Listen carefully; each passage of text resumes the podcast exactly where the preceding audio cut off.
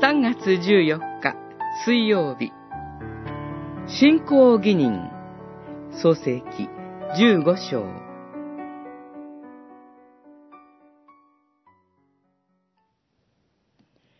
主の言葉があった。あなたから生まれる者が後を継ぐ。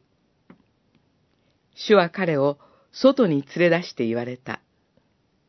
天を仰いで星を数えることができるなら、数えてみるがよい。あなたの子孫はこのようになる。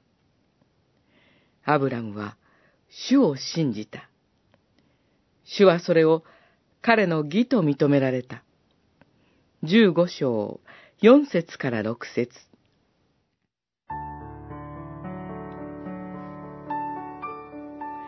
財産の祝福を主に委ねたアブラムは、子孫の祝福をも主に委ねるように促されます。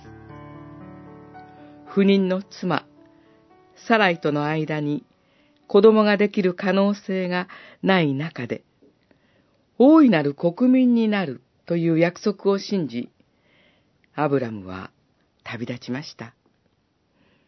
アブラムはこの矛盾に関して自分なりの回答を用意したのですが、主はあくまでもアブラムとサライから子供が生まれると約束なさいました。アブラムは約束を確かめる術を何一つ持たずに、主が語られたということのみを根拠として、主の約束を信じました。主が約束と現実の狭間の葛藤に苦しむアブラムに語りかけ、励ましてくださったからこそ、アブラムは約束してくださった主ご自身を信じることができました。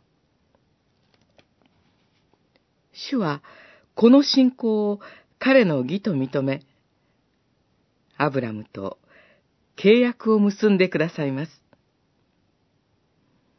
義と認めるとは、神がアブラムを神との契約のパートナーとして認めるということです。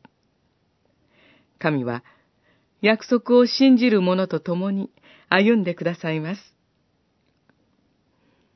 神が真剣に語られるとき、私たちは真摯に聞きます。私たちは約束を信じて義とされ、キリストに結ばれ、契約の民として歩みます。